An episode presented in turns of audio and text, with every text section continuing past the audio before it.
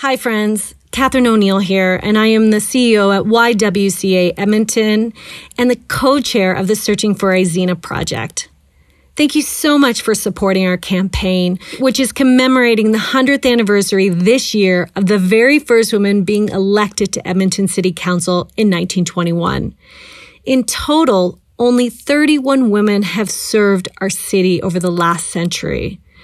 So, from the very beginning, our team of volunteers and researchers have been committed to telling the whole story, the whole truth of not only who these political pioneers were, but also the challenges and barriers they faced when they ran for public office and served at Edmonton City Hall.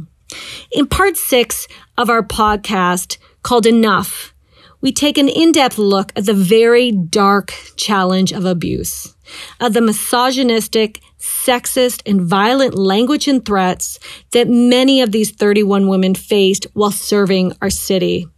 It's a part of our political history that has largely been untold. Many of the stories you're about to hear have never been made public before. But we think it's important to tell these stories so that we can start finding real solutions, so that we can start ensuring that when a woman steps up to run and to lead our city, she does not have to face this level of abuse and hate. This episode is not suitable for all listeners. It contains violent language and language that can be triggering for some. So please be forewarned before you start listening to this episode. In the end, we hope that by telling these stories, we can inspire real change and real solutions because enough is enough. Women and gender diverse people should not have to face this hate, this abuse, simply because they want to serve.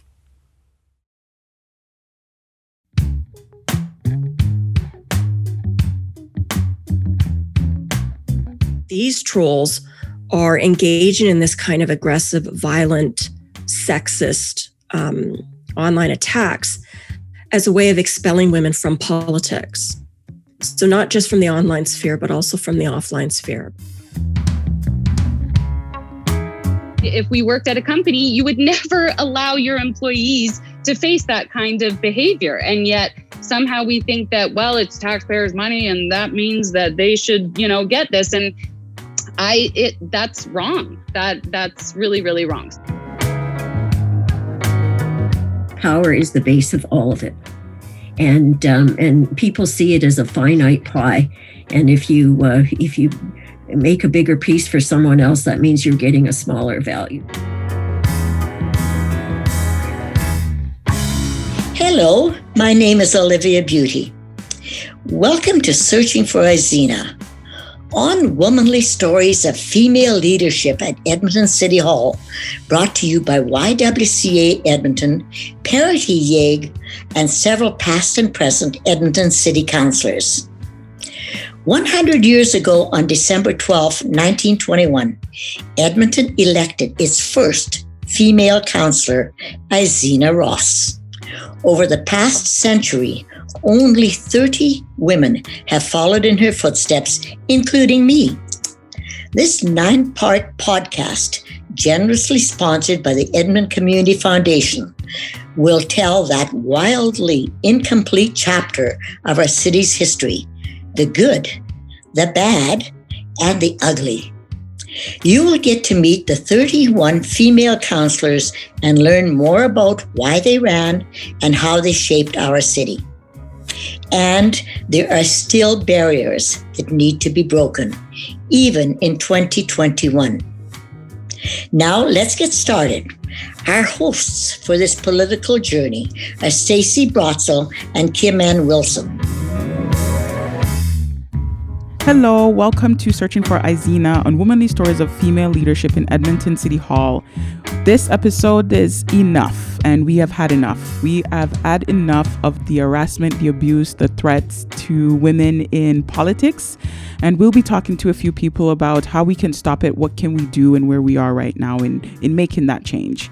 And you're joined by myself, your co-host Kim Ann Wilson, and Stacy Stacey Brotzel. Brotzel. Yeah, I'm so glad we're talking about it because I don't think a lot of people do talk about it. Nope. Right? We're ripping the band-aid off and, and there's gonna be tough things that you hear and, and and maybe it might trigger some emotions and some past experiences for people who are listening to this. And of course we do want to extend to this this podcast is sponsored by the YWCA and you can access counseling services from them and in other places in the city because we're talking about some pretty gross things. Mm-hmm. The, the things that women have to face while being a politician is gross.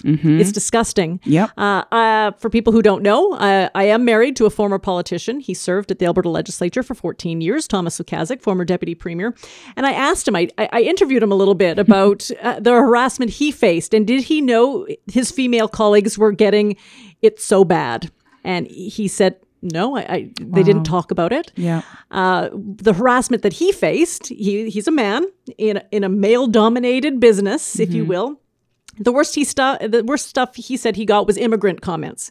So he is originally from Poland. Go back to where you came from. You're not Canadian. He is. Why are you telling us what to do? That's what he saw mostly, including some violence. He there was a time where uh, there were some uh, possible threats of people coming to our house.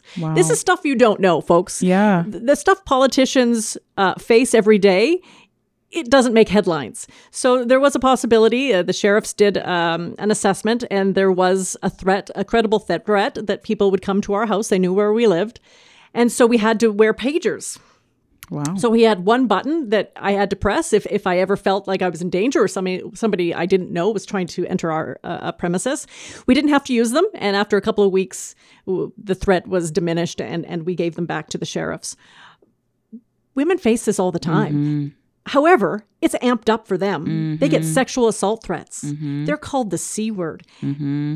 People are threatening to kidnap their kids, mm-hmm. rape their kids. I know. Oh, like it's gross stuff, and it's not something that that men face. At least in my Right. personal experience, because Thomas said that on a scale of one to ten, he thought his harassment were was about a five. About a five. Wow. We did interview the majority of the surviving 13 councillors.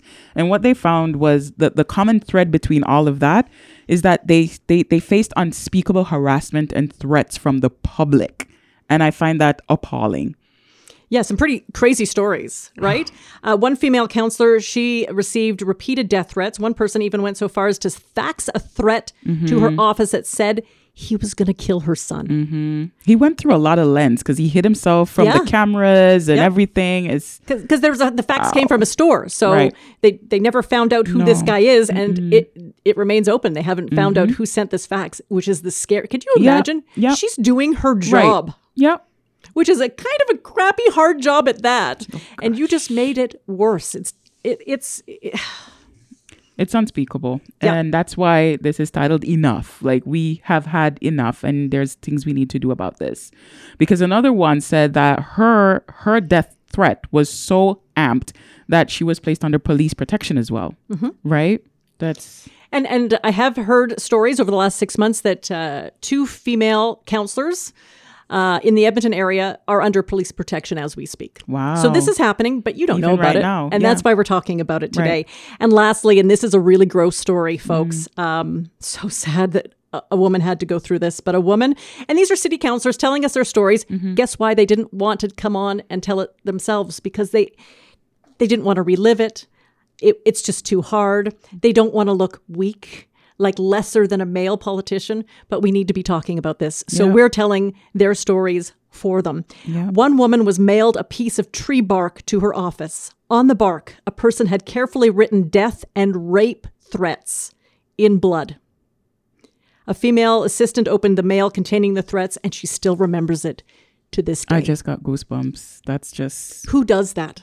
Who does that? We're going to talk a little bit about uh, what's the profile of somebody who would actually send a piece of bloody bark to a woman doing her job yeah. to her workplace saying, This is what I want to rape you with. That's a lot of investment. The time, the effort, the uh, like the premeditation of that is just like you said, what what kind of person would do that? These are human beings. They are not they are not things. These are human beings with families and who things. love and they don't deserve this. No. I can see the emotion on your face listening to this. It's, yeah, I'm just I, I am I'm, I'm going through it, and again, these are just some examples, right? These are just three examples. That we this know doesn't of, go that we exactly. know. That's the point. This is just just a itty, itty bit of what someone shared with us, but compared to the others who've who are still reliving this, right? And and we're in 2021. 2021 you would think we've we've advanced somewhat in years but yet still we're still experiencing all these things and it's just appalling. It's yeah All right, let's get into it. We've got Shirley Lowe, former Edmonton Historian Laureate and Chief Historian for the Searching for Izena project, thanks to a generous support from the Edmonton Heritage Council. And we have Dr. Angela Wagner. She's an adjunct professor with the Department of Political Science at the University of Alberta. She is also a former journalist. Thanks for joining us. yes Thank you. Thank you. Welcome, welcome, ladies. And we're going to go right into questions because this is going to be a packed episode. So I'll start with you, Shirley. Uh, you know, can you just talk a little bit about the experiences or the background of uh, harassment and abuse faced by women who are seeking political office? Well, I think I was asked to do the historical perspective, and of course, it's not a, a new or idea that uh, that women haven't been asked to uh, join the the political parties or, political race for as long as as our history has been uh, documented. The um, suffragette movement in the late uh, 1800s and early 1900s suffered from a lot of pushback politically and through newspapers and, and political cartoons and magazines and posters. The um, there was even uh, th- well the the powers that be um, managed to co-opt the word feminism and and gave it um, gave it some really interesting definitions. For instance, feminists were man haters. They were they abandoned their their families. Uh, they were uh, not likable people to begin with, and uh, and most of all, they were unattractive. So there were a lot of um, editorials and and in newspapers and uh, and certainly political cartoons. So they managed to segment women into feminists, um, and uh, and um, uh, and they were different than regular women, believe it or not. So a word like feminine became unfeminine, and um, and then you um, you so you had this segment that you had to do something about. And so the next level of that was uh, were actually cartoons that portrayed violence against women. The the the one that uh, that I saw, well, actually there were several, but the one that stands out for me was a woman who was particularly unattractive. She was roped to a chair, and hanging above her head, waiting to be to crush her, there was a large anvil. Wow. And, um, and and yes, and underneath it, it said, "This is what we like to do to a suffragette." Holy. So there was this overt threat. And um, now in Canada, uh, you know, women weren't beaten or or taken off to jail the way they were in in England and the U.S. But um, but there was a lot of derision, and there were a lot of over, well, I suppose if that's a subtle threat, drawing somebody's uh, head being crushed by an anvil, I I guess that was uh, that was not a real physical threat. It was or not a real physical uh, bit. It was it was definitely a threat. Uh, Shirley, I just want to ask you this. Uh, the podcast is named after Izena Ross, the very first Edmonton City Councillor elected 100 years ago this year. What would it have been like for her? In fact, it, I think it took some time for researchers to find out what her actual name was, Oh, Izena, because it just had her as Mrs. William J. Ross. That's right. You lost your name and uh, and your identity. Uh, remember that 1921 was five years after the after women in Alberta got the vote, and um, and it was the same year that Nellie McClung was elected to the legislature. There were all kinds of caveats. I mean, for instance. Um, you couldn't run for office without uh, until 1968 without without owning property and so that eliminated a lot of women. There were also uh, the other kinds of discrimination, for instance, uh, basically along ethnic lines, and and uh, so if you were if you were a woman, you were had an uphill challenge. Even in 1921, there were uh, you, could you could uh, write articles in the newspaper that uh, that pushed back on women. It, and so she was. Oh, also, um, Emily Murphy had been challenged. At, at her personhood had been challenged by a lawyer after she had given a, a, uh, a particular uh, when she was a magistrate. She she had um, uh, commented on a on a particular uh, trial and and um, and was pushed back. So it wasn't until 1927 that uh, that women became persons. So this is all going on while Izena is trying to make a political career. Right. That is that's that's eye opening for me. you know, as someone who has the unpolitical eyes in this whole um, searching for Izena podcast series, it's really interesting to see the journey and the history of all of this.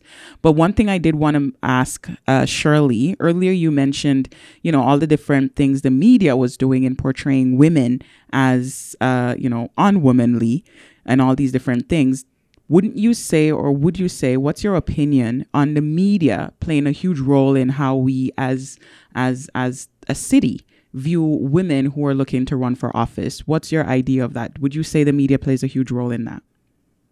Of course they do. Uh, anybody who's in communications of any type plays a huge role, and uh, and it depends. I mean, our media is not limited to newspapers anymore, mm-hmm. so you know it's it's a it's a broad stroke, and uh, so everything everything has to do with that. Mostly, the damage that media does is by ignoring women. Mm-hmm. Mm-hmm and we see that even in today's in today's world, right? Like right now, we're going through an election coming up, right, in what, October, and we're already seeing a lot of that happening. I think in previous episodes, we've had um, a few women on the podcast who were talking about their own experiences just a couple few years ago, um, and it's still prevalent to this day and age. Um, you were saying, Shirley, that in 1921, it was only five years prior that women got the vote here in Alberta, right? And that's right. Right. One thing I wanted to say then if five years later, women are still having that barrier, that issues in 1921, and we're in 2021 now, how are we still playing catch up? well, a lot of the uh, a lot of the things that um, that were issues in um, 1921, and frankly 1912 uh, are still largely issues now. Mm-hmm. You know, the, the uh, I mean, it, the definition of feminism is still out there. Mm-hmm. Right? it has, you know, women who are they're they're they're regular, normal, wonderful women because you can't start a war on women. You start a war on on women in a different. You call them something else and um, and so there they are they're feminists. And if you if, rather than than saying well you know this is about equity and opportunity for women uh, suddenly these are aberrations. You know this is not normal for a woman to do. And uh, and i think there there are even women now who who will object to being called feminists. And it shouldn't be that kind of label. It should be benign. It should be something that says, I'm a woman and here's what I do. Here are my strengths. And this is, you know, this, this is, uh, I need to be represented because women live very different lives than men do. Definitely. And, and they experience know, politics much differently as well. And there's a lot of negativity that comes mm-hmm. with running for office as a woman. Uh, Dr. Wagner, we haven't forgotten about you. we want to talk a little bit about your research and, and what you found over the years. Let's talk about the harassment women face. Mm whether it's okay. online or or whether it's you know emails or whether people you know I, I know when I was still on television uh, I would get handwritten notes for people who who didn't like me and didn't like what I was wearing or what my hair looked like. Uh, so let's talk about the harassment in general. Wow. Okay, well, Shirley has certainly um, drawn our attention to the fact that harassment against women politicians has been going on for decades. Um, and politicians regardless of their background, do face a lot of harassment and intimidation.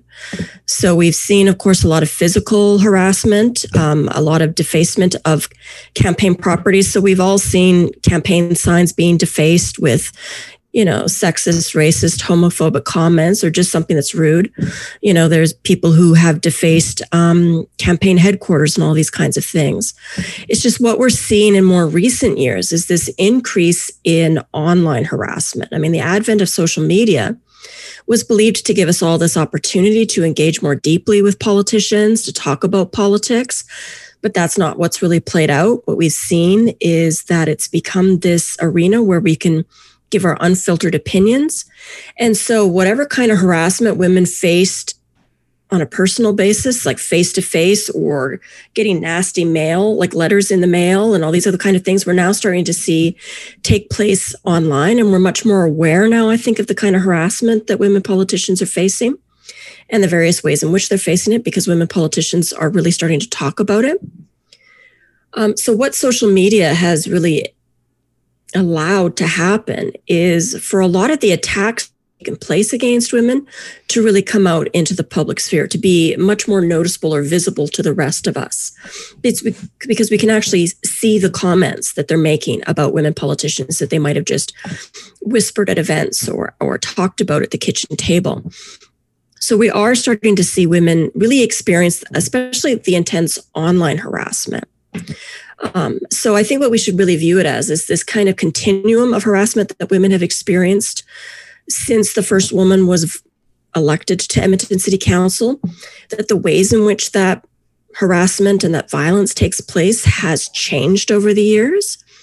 The venues in which it takes place um, have changed and broadened. Um, so we are seeing this really intense and uh, intensifying online harassment of women politicians where they are attacked through social media through twitter through facebook. But they also we need to think about it as not just seeing it as just online harassment but as a way that the harassment is taking place both online and offline and sometimes it can take place at the same time I guess one way to explain it is that women politicians in particular might post information about the kind of harassment they're getting offline. Um, I remember women politicians posting about the kind of letters that they get where they actually show the letter and the ways in which they are addressed by these letter writers.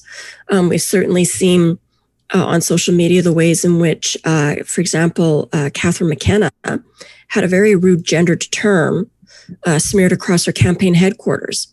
We're all made aware of that now because of social media and the ways in which um, uh, we can communicate about politics and about politicians and what's going on in politics. Does that work? Does that work if female politicians uh, talk about it and, and, and show what they're getting?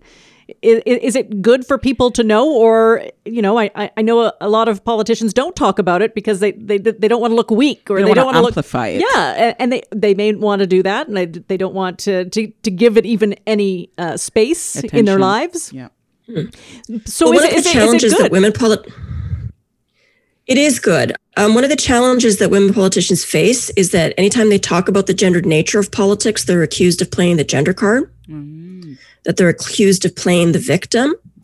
But in this respect, we really need women politicians to be willing to talk about these experiences so that we can become aware of this particular challenge and address it. I mean, you can't address a problem if you don't know it's a mm-hmm. problem. Yep. And what these women politicians are doing is they're drawing attention to really egregious behavior. And hopefully, what happens as a result of that is that the public becomes aware that this is not an appropriate way to interact with politicians. That regardless of whether you don't like them or their politics, they're still human beings who deserve to be treated with respect. And this is a way of doing that kind of educational project that's necessary to address this problem, to reduce it, eliminate it as a problem. I would also argue that women being um, so willing to talk about these experiences is perhaps one reason why uh, governments are increasingly willing to to talk about and potentially address this issue through the various mechanisms that they have available to them. So mm-hmm. it is a good thing that women politicians are talking about it, even though they do face the risk of being accused of playing the gender card of of playing the victim. But I don't think that that's what they're really doing here. I think they're simply making us aware of what their workplace environment is like in the hopes of actually changing it. Right. Right. Dr. Angela, I wanted to ask because I know, I know for a example you were saying that, um, you know, or even Stacy was sharing just now about sharing and exposing the attacks and the information and the, the, the abuse that they experience. Wouldn't we, I wanted to say that, um, you know, moving forward as a strategy that we have not adapted, right, over the past umpteen years, well, 100, 100 years. We haven't done this. We haven't been able to really hone in on this, this, this, this exposure of what's coming to women politicians or looking to run for office. Um, if we continue down this road, don't you think the predators or the people who are using these strategies to intimidate the women, don't you think they'll continue? They don't see consequence for what they're doing. Yes, it's written, you know, if you do this, yes, you'll get thrown into jail or or you'll get fined or whatever, but there's no real consequence, right? I can still send you a message and n- nothing is done. But if I'm exposed, then I think I'm going to be shamed. I'm I'm going to probably crawl into my hole and apologize. Uh, don't you think this is something we should be doing, especially now in this day and age where everything is kind of accessible? Um, you know, as politicians, expose these people, show who they are, and have them be accountable for it. Let them take responsibility for what they've said and what they've done. Absolutely. And that's one of the challenges of social media. Um, you can be anonymous on social media. And one of the things that needs to happen is that we continue to press social media companies to require people to be honest about who they are.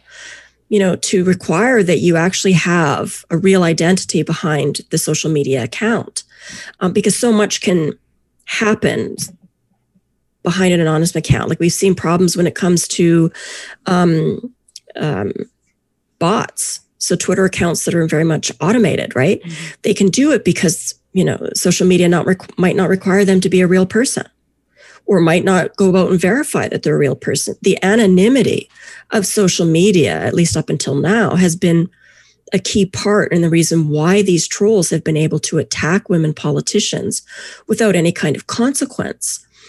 And I wonder if that's why we've seen some of this counter push where people try to out who these abusers are, who these attackers are in the hopes of, you know, maybe them facing some kind of consequences. So that's where people have been using social media to fight back, if you will, where we've seen video of, um, of interactions, offline interactions between people, and um, then identifying who that individual is. I mean, we've seen a profound impact of how people have used social media to address racial injustice. Mm-hmm, mm-hmm. Um, because now we can actually see these events taking place and we can see who the participants are. So it's important that in social media that we that we try to limit the anonymity that we require people to actually stand behind their words um, so that they are facing the consequences of that. Mm-hmm. Um, because freedom of expression is incredibly important, but it's not absolute. Um, we need to be honest about who we are and what we're saying so that we can get that accountability. I mean, really, it boils down to accountability, right? That everyone needs to be accountable for what they're saying and how they treat each other in politics, whether it's online or offline. Um, so, yeah, I would argue that we do ne- we do need to speak out and speak loudly about the kind of abuse that is taking place um, against women politicians um, and who's actually doing it. Mm-hmm. I'm going to ask both of you because I, I know that Shirley wants to answer this question too. Who are these people? Can we unmask them? What do they have a type? Do they have a mm-hmm. profile? Who's doing this harassment? Who's threatening someone's children? Who's saying, I'm going to rape you? Oh, Who's doing this? Anonymously, obviously, when we're talking about threats as, as terrible as those. But do they have a type? Is there a type? Shirley, do you want to start? Okay. Well, the um, the the study that that I read and was about gamers, and um, and and if you remember Gamergate, where uh, where there was this really hostile attitude towards any woman who who came on and played uh, who played games on on the internet, and um, so they did. Um, they found that the people who were doing the most harassment were were the men who were uh, mediocre or low skill players. and um, and that um, basically they uh, they were subservient to the males who were good and high skilled players, but they absolutely abused any female that that came into the game and um, and it was uh, so that kind of tells you something. I don't know if you can, if you know, I mean, that's obviously uh, can we can we bring this over to political games? But I, I think people who have to do this lack something, and, and, we just you know really it's you know we, we can. Mm-hmm. Well, in feminist media studies, um, there's a theory called gender trolling, where it's argued that the individuals who are doing it tend to hold very traditional gender stereotypes, that they believe very much in traditional mm-hmm. gender hierarchy, where men mm-hmm. should be the political leaders and women should be the political helpmates, that women should be consumed with the responsibilities of the domestic sphere and men should be the political leaders who are deciding everything. And so there's this argument that these trolls are engaging in this kind of aggressive, violent, sexist, um, online attacks as a way of expelling women from politics. So, not just from the online sphere, but also from the offline sphere, about just excluding women in general in order to return politics to the exclusive domain of men. Um, but we do need to keep in mind, too, that there are ways in which some women engage in very sexist attacks against other women wow. and even amongst mm-hmm. women politicians. Um, so we can't assume that the gender troll is automatically male. Mm. Um, would imagine that many of them are male, but they're not necessarily exclusively male, that there are women who are engaging in this kind of online behavior as well. Probably not so much to try to expel other women from the political, like not to expel women in general from the political sphere, but maybe uh, certain kinds of partisan women so it might be a way of, of trying to expel other kinds of ideologies so that you can retain politics as perhaps more of the exclusive domain of your political ideology, of your, you know, if you're right wing or left wing, um, whatever that might be. Um, so I would expect that a lot of what's going on is about power, about exerting power in order to try to control power, hoard power, if you will. Mm-hmm. I expect that power is the base of all of it, and um, and people see it as a finite pie. And if you uh, if you make a bigger piece for someone else, that means you're getting a smaller value. So uh, yeah, absolutely power. Yeah, I would agree. They view it as a zero sum game. Mm-hmm. So I I guess then the next question um, is what can we do? Is this something we can solve? Um, you know, where do we start? Um, there's a lot of work that's already started, but to me, we, we, we keep talking. I yeah. see a lot of talks, you know. And what role do men play in right. this as well? Yeah. Yeah. Yeah. How can we solve this? What what can be done? I don't think we can underestimate the power of talk. We really need awareness campaigns mm-hmm. about what is taking place in online spheres and what's necessary in order to address it um, because I suspect that many people, especially those who aren't on social media, aren't aware of the nature or the extent of the problem. Um, the women politicians in Canada who have stood up in their respective legislatures and actually read out the tweets have utterly shocked their male colleagues. Like mm-hmm. the men mm-hmm. are just shocked mm-hmm. to hear this. Right. So if you're not experiencing or you don't see it, then you might not realize that it's a problem. So talking is important to do. But we are seeing efforts by government governments and other organizations to try to go beyond that. So there's a lot of push on social media companies to take steps to regulate this online vitriol, especially the most extreme. So death threats, violence.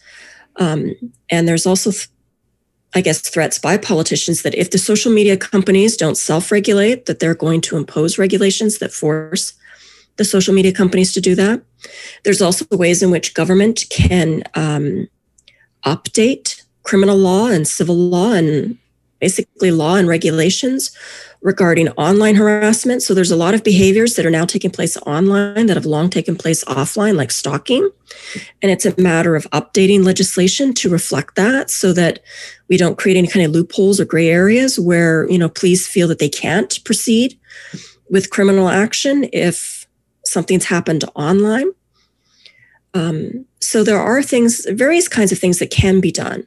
We do need digital, digital literacy or digital etiquette uh, training so that people learn how to engage respectfully um, without necessarily interfering with their ability to, to express their political views. Just say, you know what, a rape threat, a rape threat, a depth threat, these are not acceptable, right? Um, and just try to make people more aware of how they should be behaving in a way that's respectful but still gets their point across. Yeah, it's hard to believe Um, that anyone in this day and age doesn't think that a rape or I a was death just, threat I was is not just acceptable. say, how do right? you teach people to know that? Oh, I, I don't even know where to start. And I agree with you, but we've seen in the political scene, especially in North America or you know even Western countries, we've seen this rise in white supremacy, white nationalism, yeah. In sexism and homophobia, where people who had these views before and never expressed them now feel that they've got permission Mhm, or the right to do so. mhm. So even though, you know, we all would agree that rape threats are bad, there might be individuals out there who feel that it's okay to say it if they don't actually end up doing it. You know, um yeah, so it's just you'd think so, but there is a group of people out there for whom you do have to remind them that that is in fact a bad thing. That's crazy. And we've heard the story, so that Yeah. that's exactly true. Uh, Shirley, last word. What do you think? What's the key to stopping this? I, I think it's outing things as well. I, and I think we can't forget the other category, and that's harassment on the job itself.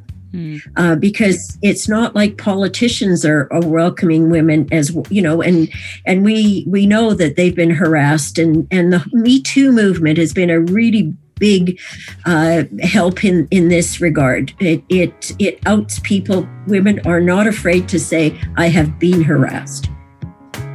And we have seen that at the Alberta Legislature already in the past, uh, over the last couple of years. Mhm. Thank you so much, ladies, for joining us today. Thank you. Thank you for listening to Searching for Izena. This podcast was made possible thanks to generous financial support of the Edmonton Community Foundation. We also want to thank the Edmonton Public Library, the City of Edmonton Archives, the Adams Agency, and Ryan Jespersen for the generous use of his Real Talk recording studio. Check out searchingforizena.com for a full list of this project sponsors, partners, and committee members. Searching for Izena has been largely powered by volunteers from across the capital region, from research to social media to marketing. Volunteers of all ages, backgrounds, and political leanings are helping bring Searching for Izena to life during a pandemic and countless Zoom calls thanks to the former and current Edmonton City Councillors who have helped us tell their important stories. Now, back to searching for Izena. There is technology created right here in Edmonton that is uncovering the toxic crap we see online. It's called ParityBot. It is technology that roots out and confronts and tries to tip the balance of the vitriol directed towards women running for or holding public office around the world. It's been used in elections in New Zealand, here in Canada, and the US. And we have two co founders joining us right now. We've got Lana Cuthbertson. She is CEO of Areto Labs, and Casey Machin. She is CE- COO of Areto Labs, and both are co founders of Parity Yeg. Thanks for joining us. Thanks for having us. Awesome. Thanks for having us. Lovely to have you, ladies. So I'll start with you, Lena. First question. Uh, just gonna dive right in. How did you come about on this research? Uh, so Casey and I, when we co-founded Parity YEG, our main goal was to recruit more women to run for public office. So we were sitting having coffee with women, you know, three times a week uh, in downtown Edmonton saying, you got to run for office and what's stopping you? And higher and higher on the list of barriers was the online abuse that they've either faced themselves or, or heard about women in politics facing. So keeping this in mind, um, I was at a sort of an unrelated conference for my my day job at the time, uh, sort of a uh, an AI conference, and presenting a fintech paper. Long story short, don't need to get into the details there. But um, while I was there presenting that conference uh, in the mix of the machine learning world, um, I saw a, a, paper that was done by Amnesty International and Element AI called Troll Patrol. And they had created a machine learning system to detect toxic tweets um, sent towards women in politics and journalism. And I thought, this is great. This is critical. Mm-hmm. A few weeks later, was sitting around on vacation and thought, hey, could we combine this detection system with some kind of positive intervention system? And uh, that's how ParityBot was created in the first place. So tell us what is ParityBot and how does it work? Yeah, so ParityBot is a Twitter bot that uses a machine learning technology to detect um, toxic tweets, abusive tweets, harassment, um, discrimination, negativity sent towards a certain list of uh, women candidates running for political office. Uh, and then for every negative tweet, it detects uh, past a certain sort of bad threshold, it posts uh, a positive tweet to try to counterbalance oh, that wow. message. Um, and really, the idea is to do a few things to to quantify for people the the vastness of this problem, um, and also try to to change the discourse and model good behavior to a digital community. Wow, that's so technical. how long has the bot been like? How long since the bot's been like in operation? Yeah, good question. Yeah. Yeah, we uh, we started it for the Alberta provincial election in 2019, and then oh, the federal election. Recent uh, after that. And then we most recently did the uh, 2020, was it? Yes, the 2020, oh my gosh, uh, New Zealand national election and the American election wow. just recently as wow. well. Yeah. Is it only on Twitter? Yeah. Uh, so far. Oh wow! But we are we are actively working and have some really yeah. really cool projects that we hope will work out that um, call out all kinds of the hmm, that women face, not just in politics, but mm. in mm-hmm. sports and activism mm. and yeah, yeah, um, yeah, all that kind of stuff. So. Yeah. This is just the beginning. Casey, what are you seeing? I know that you're using this technology, New Zealand, uh, all around the world. Uh, what are you seeing, and is it working? Sure. Uh, what are we seeing? So I guess is one place worse the than high- the other, it, or is it is it bad everywhere for female politicians? You know what? It's bad everywhere. I, yes the i think i think one thing we can count on the higher profile you have certainly the more toxicity you encounter and and face. Um, you know based on population size and and candidate size uh, that really when we when we went and and did the american election it certainly um, changed the amount of data that we were collecting uh, which was really valuable. But um, but yeah, regardless of um, where you are and what party you're running for, you are going to to face toxicity. And um, really, women from other equity seeking groups face even more. So uh, that would be what I would say. Generally, what we're seeing. Um, I think one of the things that we learned and certainly Lana can talk more to the technical side of this, but uh, in the New Zealand election in particular, our our bot sort of like went wild on election night, and we were we were wondering why this was happening, and um, like it was enough that all of us were sort of notified to the amount of alerts because, as mentioned, every time there's a toxic tweet, a positive tweet is posted in response, and so the feed was just getting flooded, and and wow. to the point that we had to adjust some things. Um, but really, uh, that we wanted to investigate why that was happening, and and when we did a bit of digging, it it it really there's correlation. Um, these attacks tend to be um, coordinated and can also um, spur out of out of other um, tweets that had been sent to other world leaders. Um, we did notice that, and and definitely there's you know swarming. Um, so I think that this is this problem is not necessarily going away, but I do think that the more that we talk about this, and as was mentioned previous, uh, the more that we call this out and and not accept this type of behavior, I think the more that we're going to see this change. So I know you guys spoke about data and this bot picking up on, you know, the the toxic language used and stuff like that, but how do you define abusive language? Like what what what are the the parameters, I guess, and the metric that you use within this bot tool to say, okay, this is abusive. Like what's what, what how do you guys define abusive language?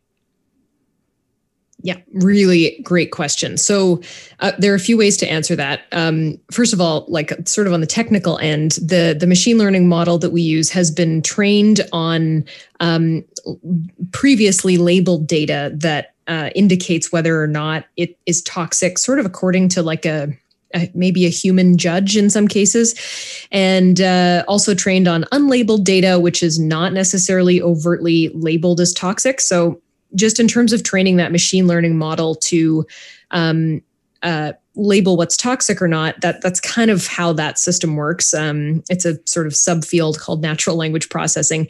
Um, and really, what machine learning does is it provides a prediction. So what we do is run all of these tweets through this machine model, eh, machine learning model, and get a, a number out of it that sort of says, okay, the model is 92% confident that this tweet is toxic and 68% confident that that tweet is toxic. Um, so that that's kind of the scoring system that we end up with. Uh, it's also how we use those scores to choose our, our threshold at which we decide that something is toxic enough that there should be a counter tweet.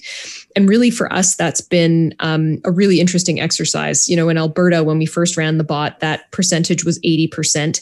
There were a lot of things that most people would say were toxic that fell below that threshold. Uh, but then when we ran it in America, just because of the design of the system, we had to make that threshold much higher at 99%. And then with all of that considered, this system is a machine learning system, natural language processing. It's absolutely not perfect. I sort of describe it as as like you know humans often miscommunicate with each other and miscontext and and can't mm-hmm. get things right and machines are even worse at it um it, it there it's not a perfect system you know a lot of the falseness that we see involves swear words and and curse words so curse words and swear words if they're part of a tweet it'll almost always be scored quite highly toxic even if the sentiment is quite mm-hmm. positive so mm-hmm. like oh she's so effing great um would be scored toxic but i'm really kind of we know as humans that it, it's not so much. Um, so it's an imperfect system. And then I guess the final thing I'll say is with all of the machine learning deployment that we've done and the research that we've uh, we've we've gone through, um, there's a really critical aspect to consider which is the bias of the systems themselves and and mitigating for that bias and understanding the impact so all of these systems are trained on our real world data which is um, the real world we live in is not perfect. It's mm-hmm. it's biased, and that's what these machines are reflecting back at us, and that's critically important to understand as we deploy these systems and sort of cultural interventions the way we are. And I think I probably understood about 60% of what you just said. Am I kidding, right? But I, am just really glad you're doing it. Uh, can we talk a little bit about uh, the human aspect? Um, can we talk about the female politicians, the female candidates that may have been mm-hmm. uh, subject to some of this pretty terrible harassment? Have they, have they come to you and said thank you? Have you have you heard from mm-hmm. them? Yeah. Yeah. Um, you know what, Stacey, I'm going to say that I probably understood about 80%. And if I'm being honest, there's a lot to the technical the side. Yeah. I own this company. Yeah, exactly. Um, there is so much to it. Um, but really, I think what I love so much about technology um, is that you can really use humanity to solve some of those problems that uh, that technology can help solve. So uh, yes, we did uh, a lot of user uh, user research and um, user experience feedback surveys and such, uh, and got some really good data. Um, and certainly, women. I think more than anything, the the thing that we heard overwhelming overwhelmingly was that it was nice um, to be validated um, and and that's I think what I find, and also goes back to what is so critical about people talking about this and being open about it. Um, and I'm going to say it: um, men need to also talk about the fact that this type of behavior is not acceptable to any politicians, and you don't need to have a thick skin um, to be a politician. You need leadership skills. But I will step off my little soapbox there and get back to the question. Um, I, I, would just say that, uh, yeah. It validates the concern, which which is really critical and important. It role models, as Lana was saying, um, but also it builds community, and community is really what can solve some of these big big problems that are faced by by our community and, and those that participate in it. Um, as far as politicians, I think the the other thing we often hear as well, it, you know, if you can't handle it, get off social media. And um, I'm just going to call that out. That's not acceptable. When you are a public figure, you are expected to be in the public eye, and and so you do you you take that on knowing that um, that that is expected of you, uh, but that should not be at all um, any sort of prerequisite to some sort of abuse that you should accept when you're taking that job. We would never expect this in any other type of position.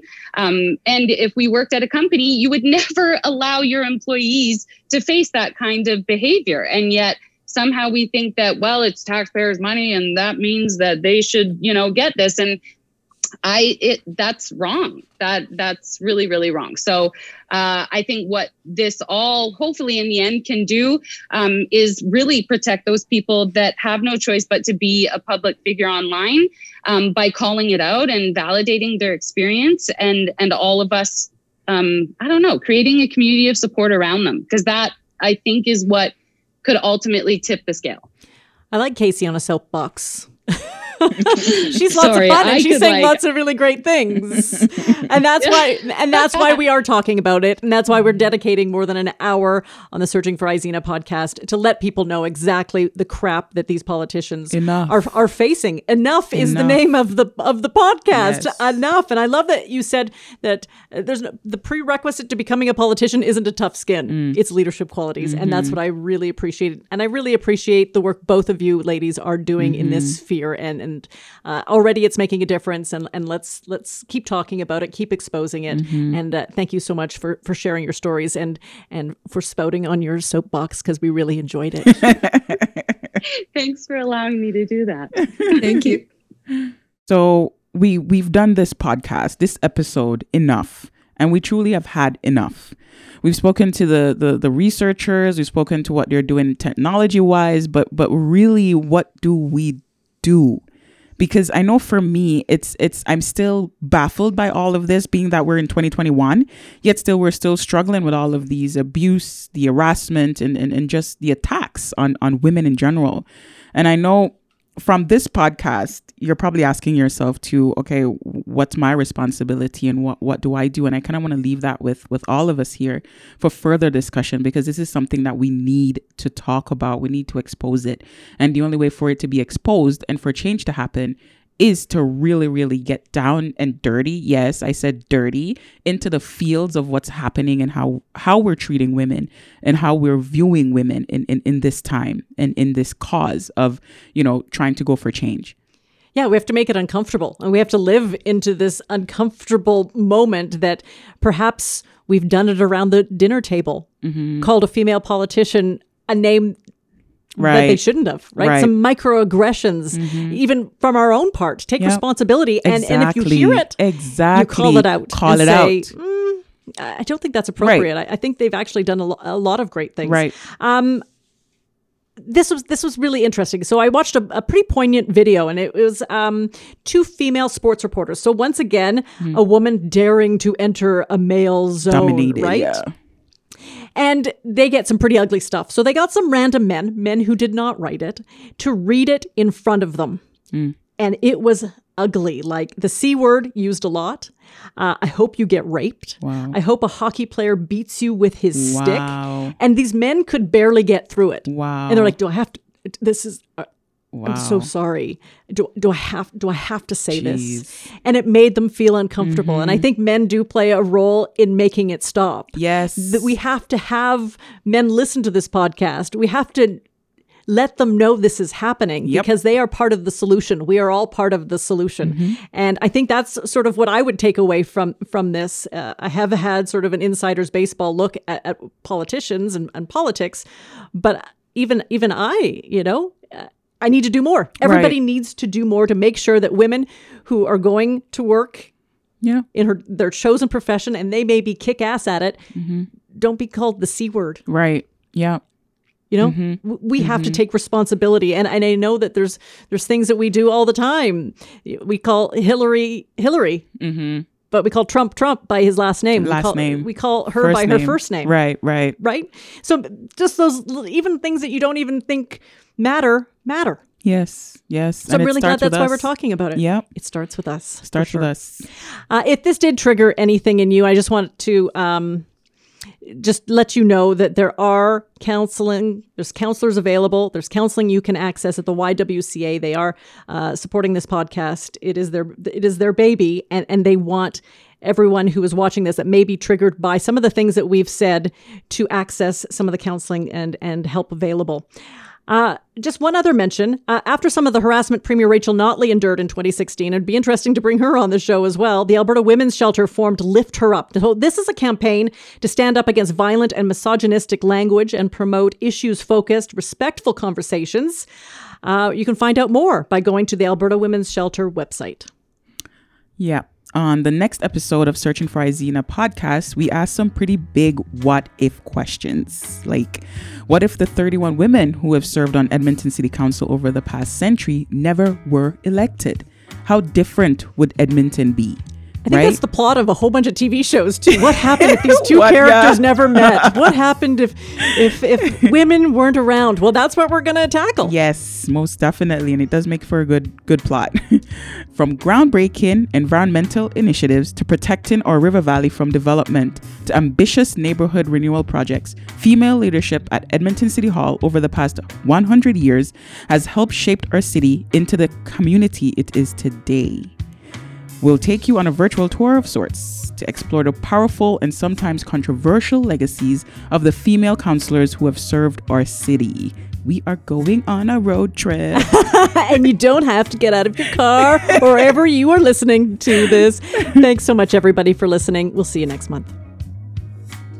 You've been listening to Searching for Izena, brought to you by YWCA Edmonton, Parity Yeg, and several past and present Edmonton City Councillors. New episodes from our nine part podcast are released the third Tuesday of every month until October. Please check our show notes, social media, and searchingforizena.com for more information about this project and how you can get involved.